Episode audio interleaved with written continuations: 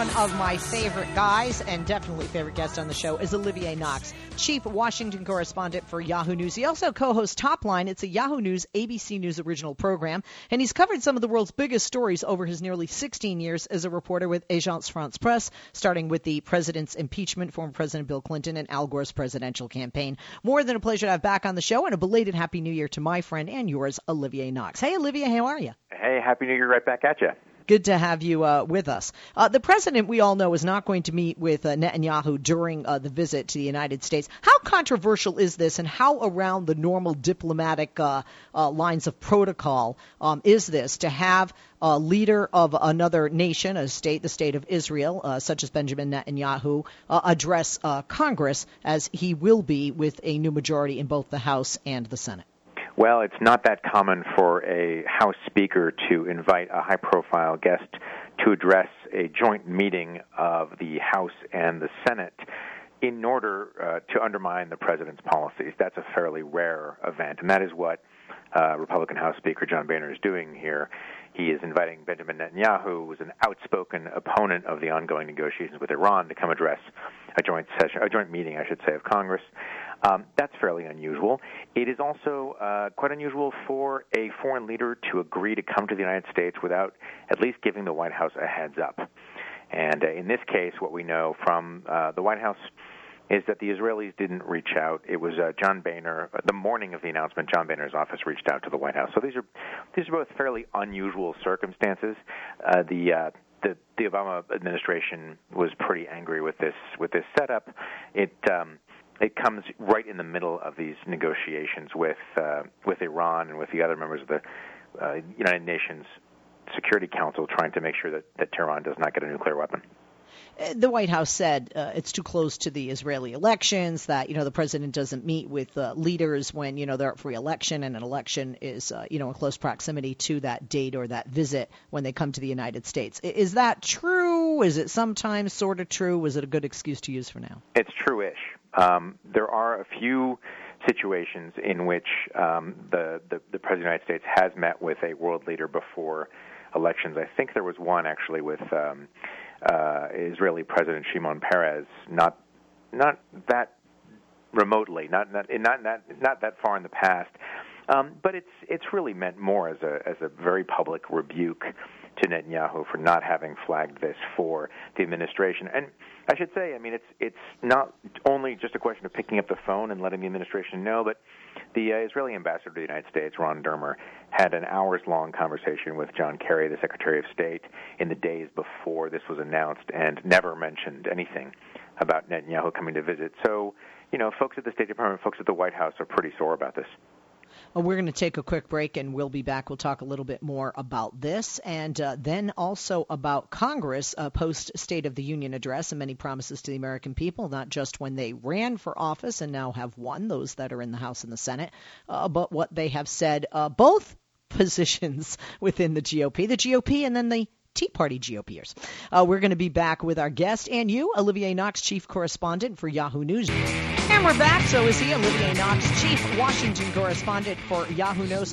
Yahoo News, also co-host of Top Line, a Yahoo News, ABC News original program. And by the way, Olivier, you weren't co-host of that at the time. Congrats. It's good to have you. Thank you very much for having me. Although I'd like to have you in Katie Couric's position. I'm sorry. Did I say that? Click and... I know you can't comment. Let's talk about, is the invitation to Netanyahu, from your reporting and your research and your findings, simply about Iran, or is it the Republican House and Senate's way of saying, we're your buddy, Benji, we're pro-Israel, and could it even go so far as, or am I standing on a grassy knoll, we like you Jews, we don't like the Muslims? I think that Republicans and especially in the House, although some in the Senate as well, are closer to Netanyahu's position on the Iran negotiations than they are to Obama's, at least on the notion of underlying concerns. Although, it's not like the White House is going in this with rose-colored glasses either. They've made it very clear from the president on down that they don't think that there's anything better than 50-50 odds that these talks actually get to a comprehensive deal.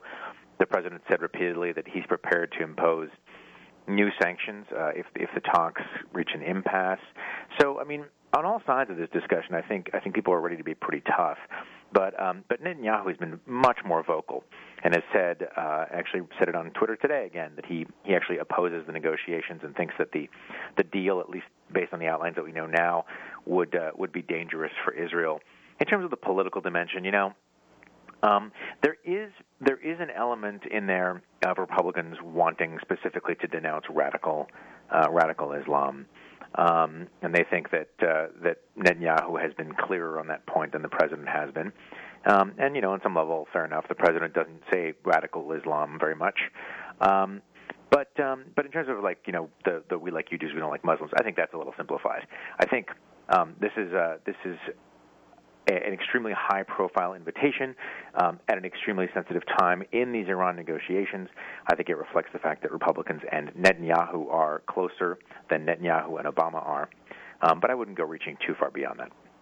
Well, the reason I say that is I just have to say, being, in the media and having a Jewish parent, a Christian parent, and married into a Muslim family, it's always when there's an attack on Jews for the sake of being Jews, it's just, certainly anti-Semitism, it's disgusting, it's wrong, any prejudice or discrimination are. But I think sometimes we, forget to look at the police officer who was shot, even though the media did cover the fact that he was Muslim, or how many victims are Muslims, and often more victims are Muslims. But it's almost like it's worse when the Jews are the victims of these terrorists, like in the case at the kosher supermarket, because they were victims simply for being Jewish, whereas many Muslims with ISIS, not necessarily with Charlie Hebdo, that police officer, I'm not sure if they had any idea what his religion was or cared, but that Muslims are victims of these terrorist acts too.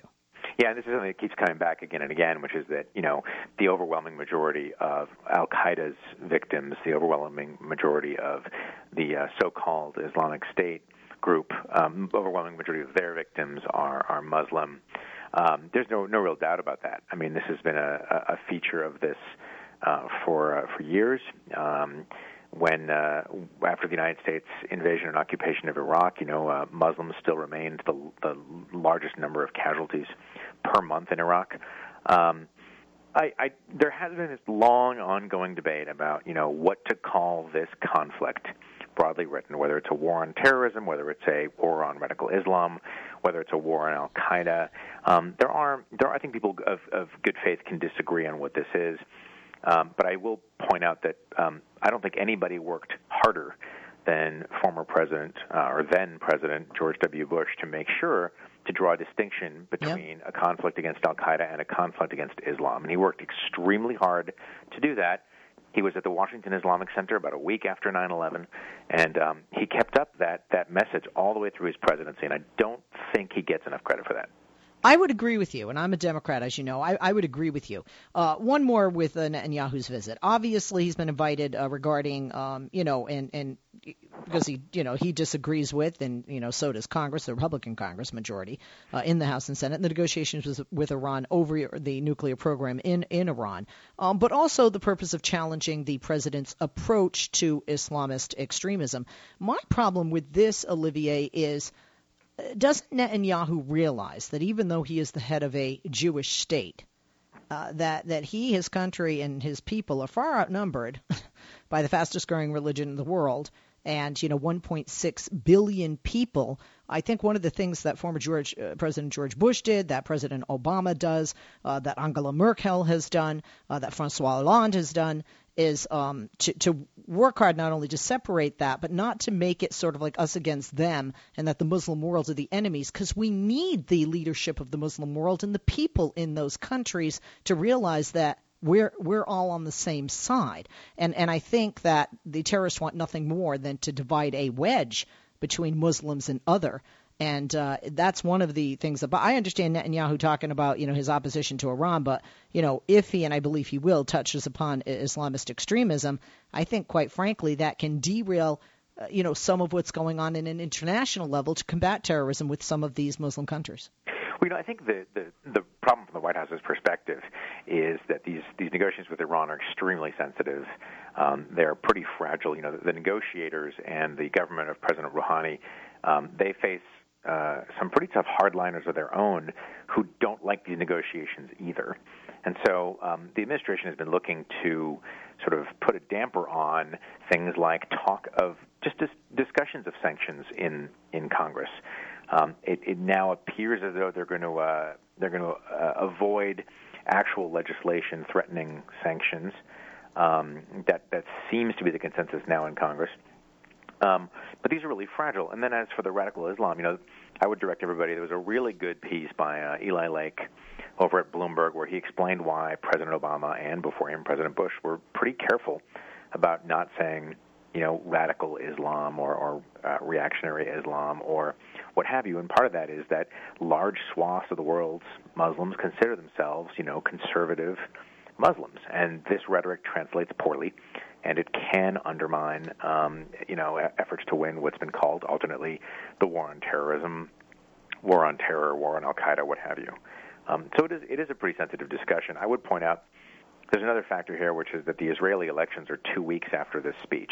Right. And there's been some carping that, that this is a bit of a gift to Netanyahu to come get this international honor. He would be just the second leader in history to address a joint meeting or a joint session of Congress three times, the other one being Winston Churchill. So it's a pretty considerable honor.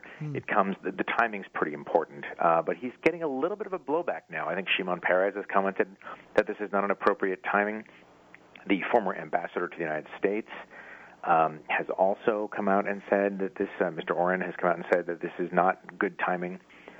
So there's a bit of a kerfuffle here, to use the technical term.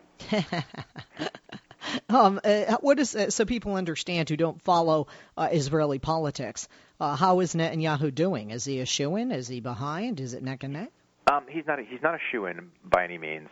He faces some pretty serious challenges. You know, the thing about parliamentary elections is that you end up having to cobble together coalitions, and so.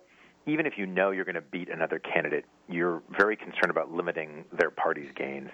And so, one of the things that happened was one of Netanyahu's big rivals, another potential coalition member, announced that he was going to go to the Charlie Hebdo demonstration in Paris. And initially, Netanyahu had no plans to do that. But when his rival announced that he would go, then right. Netanyahu kind of had to go. So this is not neck and neck. This is not a runaway election. It's a bit more complicated than that. You want to maximize your majority and to give yourself the maximum latitude here. But he is still sort of the guy to beat. He's been in power for a really long time. Yeah. He's an extremely clever and skilled politician. Let's talk about politicians here and that Congress that invited Netanyahu. The State of the Union is behind us. Republicans gave – well, first of all, talk to me about this. What do you think the perception is among Republicans when you have such a divided and fragmented party in the GOP that you don't just have the GOP Republican response, you have the Tea Party response? I think they need to get their own party. This has been a recurring issue, though, in the Obama era. You know, you've had the Republican response, and then a series of other responses from prominent or would-be prominent Republicans, and some of that is social media. You know, it's incredibly easy for anybody to reach a national and even international audience via social media, via YouTube, and mechanisms like that. So that's really changed the way that the response is perceived, the way it's consumed by voters. So there's been a real that's been a phenomenon that's really been on the rise in the Obama era. I'm not sure that speaks necessarily to deep schisms in the Republican Party, though I would agree in general that there is a bit of a divide between the Tea Party and the establishment Republicans. In terms of the State of the Union, you know, that was a pretty defiant speech. There wasn't a lot of – he didn't reach out with a lot of olive branches. Yeah. It was a lot about things that he wants to do, not necessarily a lot about the art of the possible over the next 2 years, although there were some glimmers of the art of the possible in there, you know, the discussion about international trade, for example. Well, they are in a position, the Republicans who are in the majority of Congress, to get something done. And there are areas where they not only, I think, have to agree, but they will be able to agree.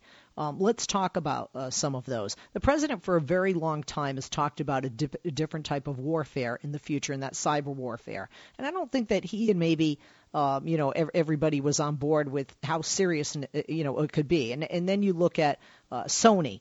And you look at other hacking incidents since then. And I think cybersecurity is definitely something that isn't left or right, but more an issue of national security where both parties could agree and work together. Well, but they've really struggled to grope their way to an agreement on this in the last 6 years. You know, cyber has been – everyone agrees on the urgency of a response to cyber attacks, but there's not necessarily a clear – policy approach that everyone agrees on. There's not really a clear consensus on the approach to this, and part of that is that some folks think the government should take the lead role in protecting public and private infrastructure, and others think that the main thing is that government needs to teach all of us better cyber hygiene.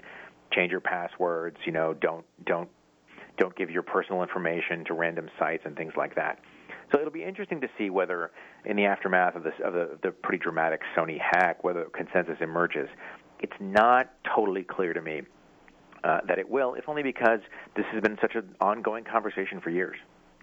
Oh, most definitely. Let's talk about trade. I know, having had a lot of the unions on, that they want a trade deal, but they want a good trade deal, and they don't feel a lot of what the president, may enter into trade deal-wise is good for the American people. We definitely have a deficit with how much we're, exporting versus how much we're importing from some of these countries like China and Japan that we have trade deals with. Is trade an area where this is the year where the deal-making is, ripe for the picking, and that this is an area where left and right can agree because, this would lead to money? Then again, is the president perhaps even to the right of the Democrats, and will the Democrats come on board when this sometimes will play into more outsourcing, which is definitely something they want to turn around, many of them obviously backed by the unions who want that as well? Well, you've definitely zeroed in on one of the most interesting political debates that's going to come in the next 2 years, and that's the fight over TPP, the Trans-Pacific Partnership, which would group the United States and countries in Latin America and all over Asia in one big trade agreement. The politics are completely fascinating, although keep in mind this is a nerd speaking. You have the president in favor of this agreement, negotiating this agreement, fighting for this agreement, with the knowledge that if it goes the way the last three trade agreements went, he will lose a majority, not just some, but a majority of House Democrats. Republicans, on the other hand, really want to see this trade deal done, but they're getting a little bit hung up on something called Trade Promotion Authority. It used to be called Fast Track, and TPA is important because what it is Congress voting to say, okay, the president has full power to negotiate this trade deal, and Congress will only vote it up or down. There will be no amendments. And the idea behind that is to give the president more credibility as he negotiates this deal, because obviously other countries aren't going to agree to things that they know will be just stripped out. So on the one hand, you have Democrats, many, many, many of whom can be predicted to oppose the TPP, this big trade deal. On the other hand, you have Republicans who want this trade deal but are struggling with handing Obama more power, effectively delegating congressional power to the White House, technically to the administration, because it's the U.S. Trade Representative. So the politics of this are going to be completely fascinating. Republicans are saying the president needs to make a really heavy push to get more Democrats on board. They don't want to own this by themselves. They think they may lose some segment of the Tea Party right in this vote. So this is actually one of the most interesting bits of political warfare that's going to come in the next 2 years. And there's a list more. We'll have to have you back on because we're out of time to talk about those. Olivier, thank you for joining us again. Olivier Knox, chief Washington correspondent for Yahoo News, and he also co-hosts Top Line, a Yahoo News, ABC News original program. Follow him on Twitter at @OKnox, capital O, capital K, N-O-X. And the website is news.yahoo.com /author/Olivier, Olivier, hyphen Knox.